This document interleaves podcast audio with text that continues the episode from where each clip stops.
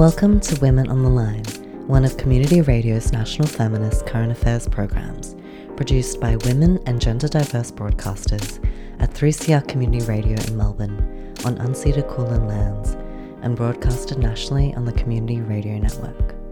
I'm your host, Senya. On today's show, we are diving into disability justice. As we head into holiday season and peak COVID period, we hear Iris Lee's interview with Farida about their experience with long COVID and the failure of the Australian healthcare system. We then hear Priya Kunjan's interview with independent queer researcher Dr. Shoshana Rosenberg about disability and trans solidarity with Palestine in the face of Israel's ongoing violent occupation. Note that this interview covers some distressing content around state violence and genocide. Let's first hear Iris's interview with Farida. Well, yeah, I'm, I guess, a long term activist. I currently have long COVID and I've had it for just over a year. And yeah, I guess having long COVID impacts my capacity, significantly impacts my capacity to be politically active. However, having long COVID, I feel quite angry about the situation of people with long COVID.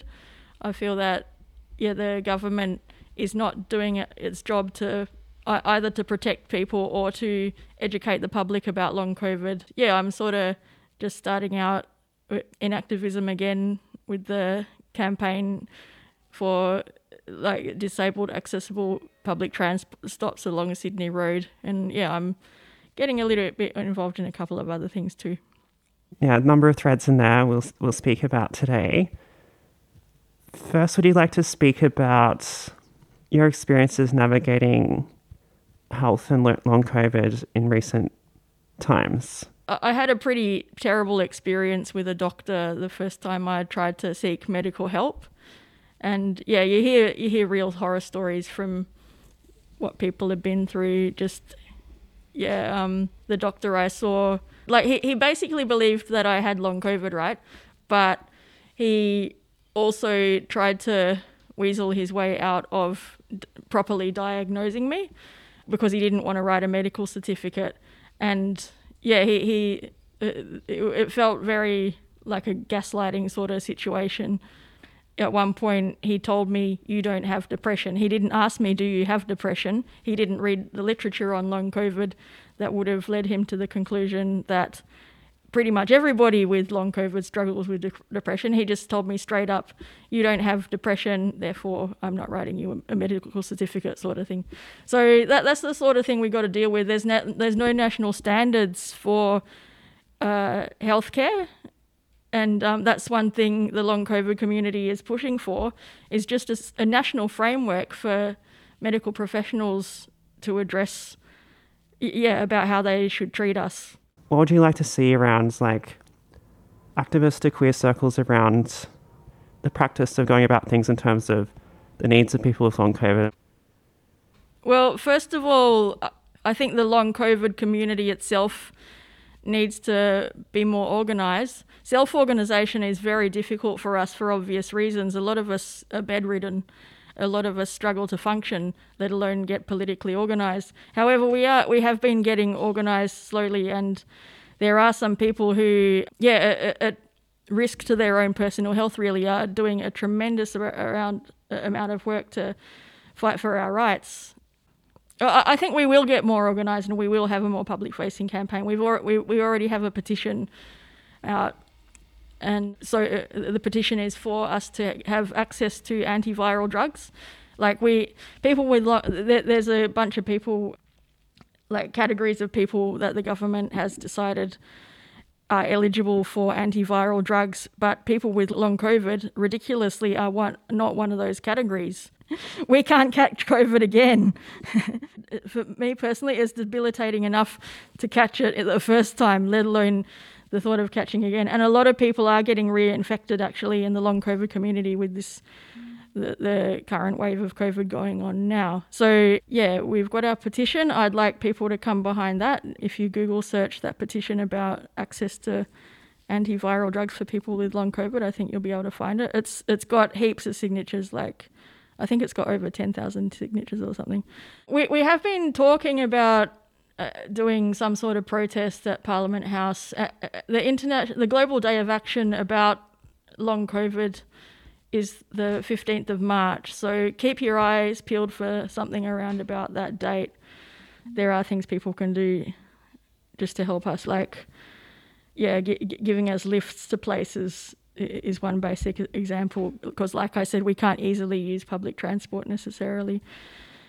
As far as like etiquette around activist circles goes, like I, I appreciate it when people mask up, and it's sort of become the norm that people don't. Um, and I would like to see like masks provided more at political events. However, like I, I yeah, I think with the whole vax versus anti-vax or mask versus anti-masking arguments that have gone on in society, I, I sort of think that that sort of create a dy- dynamic of people fighting each other instead of the government and um, letting the government off the hook. So I think, yeah, I agree with more masks. However, it's not the first point I want to push. The first point I want to push is that we have got to come together and hold the government accountable for this complete mess that it has gotten us into around long COVID. Yeah, definitely around 10 to 15% of people who are infected by the Omicron, the first one of the first few waves of Omicron, did end up with long COVID. So it's a very widely spread thing that that capitalism is just like asking us to privatize the costs of it in terms of the government's not accountable for like this mass disabling event one, one thing I think we can all come behind is that the government has to just fund healthcare. Like, our healthcare system is gutted and it's showing. And th- this is not just impacting people with long COVID, this is impacting everybody who, yeah, well, uh, mainly it impacts the poor. I, I, guess the wealthy have access to proper healthcare, but we don't. You, you got to pay for a- any decent, decent medical attention, uh, like around long COVID, um, a lot of the time we we got to pay for all our medications.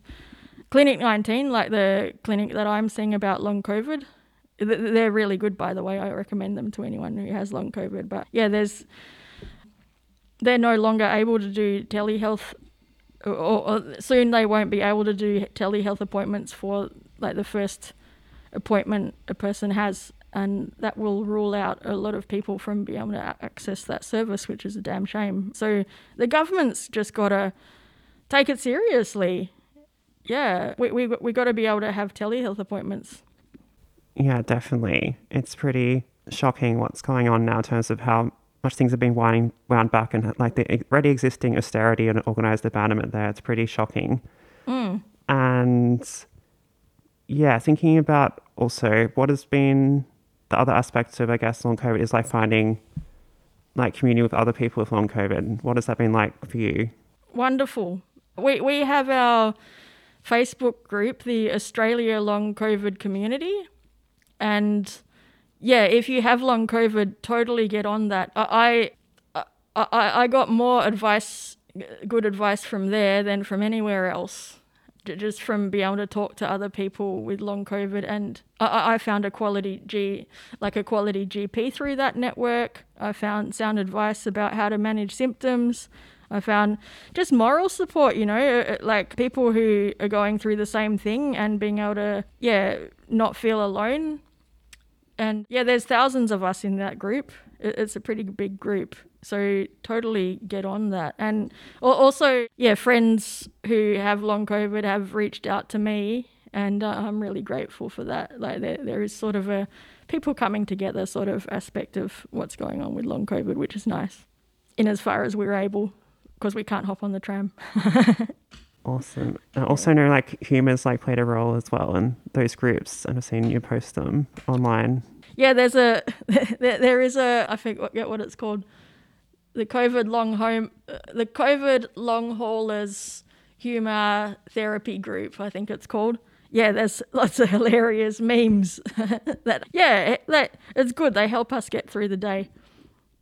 It's pretty dark. Like probably yeah. people with who don't have long COVID don't find these memes funny, but to us they're hilarious. Yeah, definitely.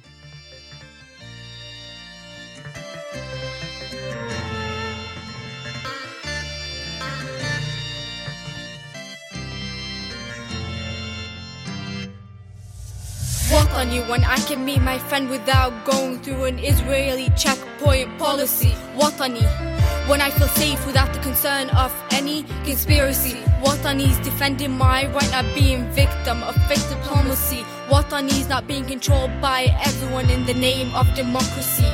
Many have sang for homeland, but I tell a story that is different. Where I speak a story of belligerence and hopes of potential difference. I live in a world where I'm bound to move as I move with restriction, although I'm free.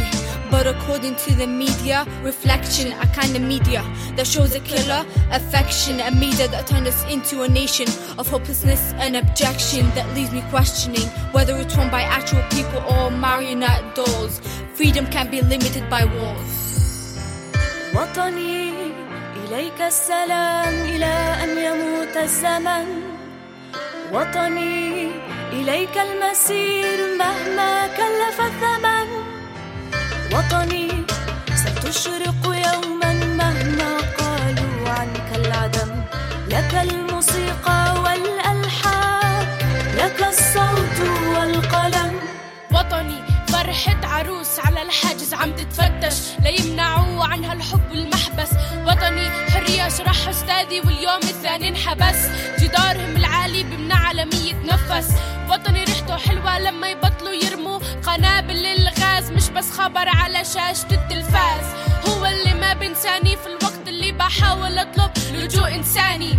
وطني ضحكة بتتسلل بعد ما العدو هجرني وبكاني برتقال يافا اليوم نداني ثمار بتنسرق من شجرته لا تنباع على إنها من وطن ثاني من وطن ثاني. تسعة مليون قصة للشعب ما بينسى. وشوارع مهما ضاقت علينا ما بتكسى. ثوب مطرز لبسة الحجة لتحكي التاريخ برقصة. بصرته من بشرتي لأن الشمس لما تزورها بتعكس على جبهتي الأحرف بكلمتي الألوان برسمتي وطني. كوفية بلبسها ملثم لحتى يرجم حرب بتهدم. قرى كل يوم بنام فيها بحلم وطني. حاسبة بفتح دكانته الباقية لحتى يسترزق. أجيال بتتعلم حقوق بتطبق مستقبل مشرق وطني. بيستحق الحياة وفيه ما يعشق فيه ما يعشق فيه ما يعشق. وطني إليك السلام إلى أن يموت الزمن. يموت الزمن. وطني إليك المسير مهما كلف الثمن. كلف الثمن. وطني ستشرق يوما مهما قالوا عنك العدم. لك الموسيقى والألحان لك الصوت والقلم. مخلفات حرب بتنعمل بيوت ورد وطني. كان فاني بوصف إمساء دلال المغربي وثورة الحق والوعد. طريق الآلام المقدس مصر النبي قدسا أقدس. وطني لاجئ ألوان بتزين حيطان الملاجئ. حلو بعيوننا مهما تتدمر فينا روح راح تعمر. جيل قادر يبدع ويفكر شعب بيملك أرض أرض بتملك شعب. بينهم رابط ينفك صعب. ألعاب شعبية صار أصحابها يضربوا بحق اللعب. في خريطة بس مش معروف الدرب. وطني آمن لو ما في محتل عامل رعب. وطني إليك السلام إلى أن يموت الزمن. وطني And that song we heard was Wattani by all girl Palestinian hip hop collective Ettijah. On community radio around Australia, you are listening to Women on the Line. You just heard Iris Lee's interview with Farida about their experience with long COVID, disability, and the cracks in the Australian healthcare system. Up next, we hear Priya Kunjan's interview with independent queer researcher Dr. Shoshana Rosenberg about disability and trans solidarity with Palestine in the face of Israel's ongoing violent occupation. This interview covers some distressing content about genocide and state violence. If you need to speak to someone, you can call Lifeline on 131114. Aboriginal and Torres Strait Islander listeners can call 13 Yarn, and queer listeners can call QLife on 1800 184 527. Let's hear from Shoshana. We've been discussing this, um, I guess, over the over the past few days, but also kind of um, across conversations that we've had since October 7th Um, something that that kind of slips out of view under these conditions of such urgency um, and such absolute tragedy and violence is the fact that genocide is a mass disabling process. And this relates to both what we're seeing in Gaza as well as in the West Bank. And listeners might be familiar with you know, long-standing shoot to maim policies that the um, Israeli occupation have um, explicitly deployed, uh, f- beginning in the in the 2018 Great March of Return. Um, but also, you know, we've seen the destruction of health and other social infrastructure in Gaza that contributes to this um, this disabling context. So, I was wondering if you could maybe speak a little bit to understanding the Israeli occupation of Palestine as a disability justice issue. Yeah, absolutely. I mean, it's a it's it's very interesting because um, you mentioned the shoot to maim policy, which you know we, we know was kind of made a, an actual visible policy. But we know that the reality is that every genocidal regime, and Israel is a, a genocidal regime, has sadism at its core, negative sadism at its core. Um, and that means that actually shooting to kill is less satisfying than actually ensuring that people are alive but suffering and incapable of defending themselves. And that's partly what we're seeing. So, yes, in 2018 or whenever it was, the Israeli government officially said, oh, we're shooting people in the knees, we're making people disabled. But that has always been the case, and that is what we're seeing. So, you know, control by controlling people by killing them is one thing, but for in order for, for a regime to actually have lasting impact, it needs to also make it clear I will maim you, I will disable you. We will make it so that even if you want to fight back, you will not be capable of fighting back. And that is what we're seeing here with the destruction of hospitals, with the killing of doctors and nurses, with the shoot to maim policy, with kneecapping people, with, you know, making sure that people are killed uh, who aren't killed are hurt in such a way that they have amputations, that they have, you know, all and all everything that comes from that, the chronic pain, the trauma, the I, I don't even want to say PTSD because there's no post, mm. the constant trauma response that you're sort of forced into. All of that is disabling, and all of that is baked into what Israel is trying to do with Palestinians. They're not just trying to annihilate them. They're trying to ensure that future generations cannot fight back. I mean, members of the Disability Justice Network of Australia published a statement of solidarity with Palestine in 2021 in Overland. And this was during the uprising um, around settler encroachments, in, uh, particularly into the Sheikh Jarrah and other Palestinian neighborhoods. And that statement included an emphasis on attending to the disabling conditions that Palestinians are con- constantly subjected to, as you've talked about. But how does this acknowledgement then compel particular orientations of solidarity from disabled folks elsewhere, including yourself? Yeah, I mean, that's a very important question because, as much as I, I think it's important to talk about the fact that Israel is intentionally and has been from the start intentionally not just killing, but also having a focus on ensuring that people are disabled, I also want to make it clear that and, and, and this is perhaps in some way where Israel's sadism has gotten in the in the way of them. Israel's inhumanity has gotten in the way of it, of, of seeing that actually disabled people are still activating, disabled people are still involved in these movements in Palestine and out of Palestine, and I think that that's that's partly what we need to to to look at, and in some ways that is you know, and and this constant refrain that Palestine is freeing us can also be seen here. Palestine is freeing us because it is showing us people without limbs, people in wheelchairs, people who are who require assistance to literally move from A to B, who are still not just being cared for by other people, but who still have agency and who are still part of a community and who are still part of organizing for a free Palestine again, both from within Palestine and in the diaspora. Mm, absolutely. And uh, I, I, was wondering if you could maybe speak to how you've sort of seen um, seen this kind of play out in, in your own communities among disabled folks in so-called Australia. Yeah, for sure. I mean, and I've so I've been very lucky that um, you know from probably maybe about a, a week and change after the escalation on October seventh, I was asked to provide some support from my sick bed where I have spent um, several months now. Um, I'm largely housebound. I, there are days where I'm completely bedbound. Um, but I got asked, hey, can you help us from where you are through your phone? And it's been one of those things that has been very liberating and very interesting to sort of think about. And I'm very lucky to be involved with pre disabled and less physically disabled activists who see the value of not just all people and in, within that including seeing the value of disabled people, but actually see the specific value of what disabled people can bring to the front, which is, um, and this is actually my my girlfriend, uh, Kate Perrin, always says this, which is the one thing that most disabled people have is time. And to me, I think that that is something that um, I'm hoping increasingly more and more people see value. And we do have, I'm in bed, so there's a lot of things that I can't do, but there's one thing that I can do, which is be on my laptop, be on my phone, calling people, emailing, editing videos, making infographics, whatever it is that's necessary, working with media, which is becoming increasingly important. Mm. Those are the sort of roles that um, I'm seeing more and more people sort of really see the value of disabled people stepping into and assisting those disabled people to step into those roles.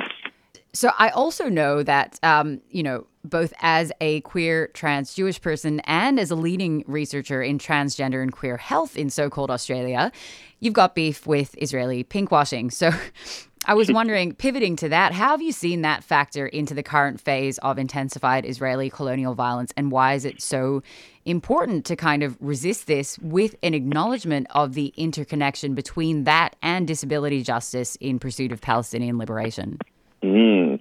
Well, it's interesting because one, the first thing that I'd like to share with you is that I've been speaking with other um, trans anti-Zionist act- uh, activists and advocates who are also in a similar sort of intersection, I suppose, to me. And one of the things that we've been talking about, and this was a conversation that I had with another good friend of mine, Nevos Zissin, only last night, is that one of the crossovers is that we are slowly seeing this increasing unwillingness to have a quote unquote balanced debate about these things. So, one of the main crossovers for me always when I'm looking at things like other liberation movements and, and the sort of touch points between them and trans liberation is that we are in that it is these groups are put in such oppressed positions, but not only are they put in oppressed positions, their oppressors are also being given equal platform. Um, and so it's in this, and, and we're seeing that with pinkwashing too. So suddenly we have quote unquote LGBT people, particularly from within Israel, um, posting pro IDF content and, um, you know, saying, well, maybe it's good for the gays. Maybe the military is good for the gays. Look, the first rainbow flag in Gaza, which is a lie, which is a, which we just we just know is a lie. Mm-hmm.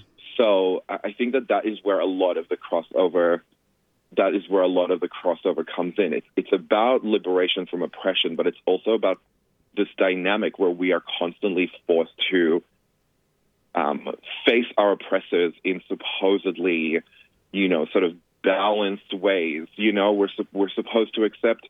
I'm supposed to accept having, you know, trans exclusionary radical feminists on the same panel as me. Palestinians are expected to have pro-Israel Zionists on the same panels as them, on the same news coverage as them, in the same articles as them. Um, and that alone is absolutely ridiculous and also telling of how little these kind of groups actually get listened to by the general public, that you would even entertain the thought of putting a Palestinian whose life is going to be forever changed by this genocide in the same room, article, discussion, forum, whatever, as someone who wants that person and their entire family killed in the name of a God that they don't even believe in, on the land that they are not from and their ancestors are also not from. So, finally, I guess, do you have any messages that you would like to send, um, particularly to disabled listeners, about finding sustainable ways to stay with the trouble and act in solidarity with Palestine? I mean, my message to both cripples and people who have cripples in their life is come together and and do it and make those spaces so that more disabled people, so that people who are very crippled, who are very mentally unwell, who cannot get out of the house, whatever it is, consider that our involvement in these kind of movements is not only like a cool thing that it would be great if it would happen, but it is essential in our absence and our silence, our forced silence in these spaces is shocking.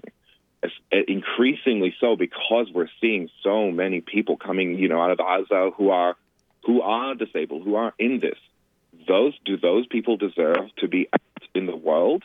Then you, my disabled friend, also to be out in the world, and you, my allied, my cripple allied friends, deserve to have us with you, and need to think about how do we include people? How do I include bedbound friend?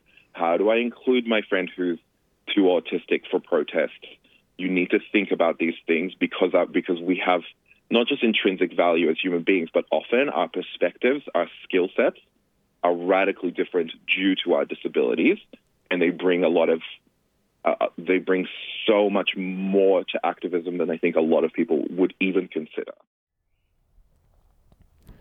And that's all for Women on the Line today. You just heard from independent queer researcher Dr. Shoshana Rosenberg about disability and trans solidarity with Palestine in the face of Israel's ongoing violent occupation. If what you heard was distressing and you need to speak to someone, you can call Lifeline on 131114. Aboriginal and Torres Strait Islander listeners can call 13 Yarn, and queer listeners can call QLife on 1 800 184 527. Earlier in the show, we heard Iris Lee's interview with Farida about their experience with long COVID, disability, and the failure of the Australian healthcare system. Thanks to the Community Broadcasting Foundation for their financial support. The theme music for Women on the Line is by Ripley Kavara.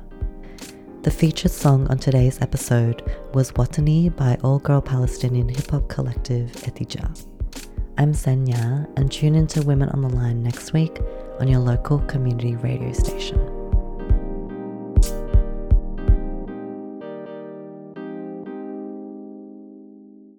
You've been listening to a 3CR podcast produced in the studios of independent community radio station 3CR in Melbourne, Australia. For more information, go to allthews.3cr.org.au.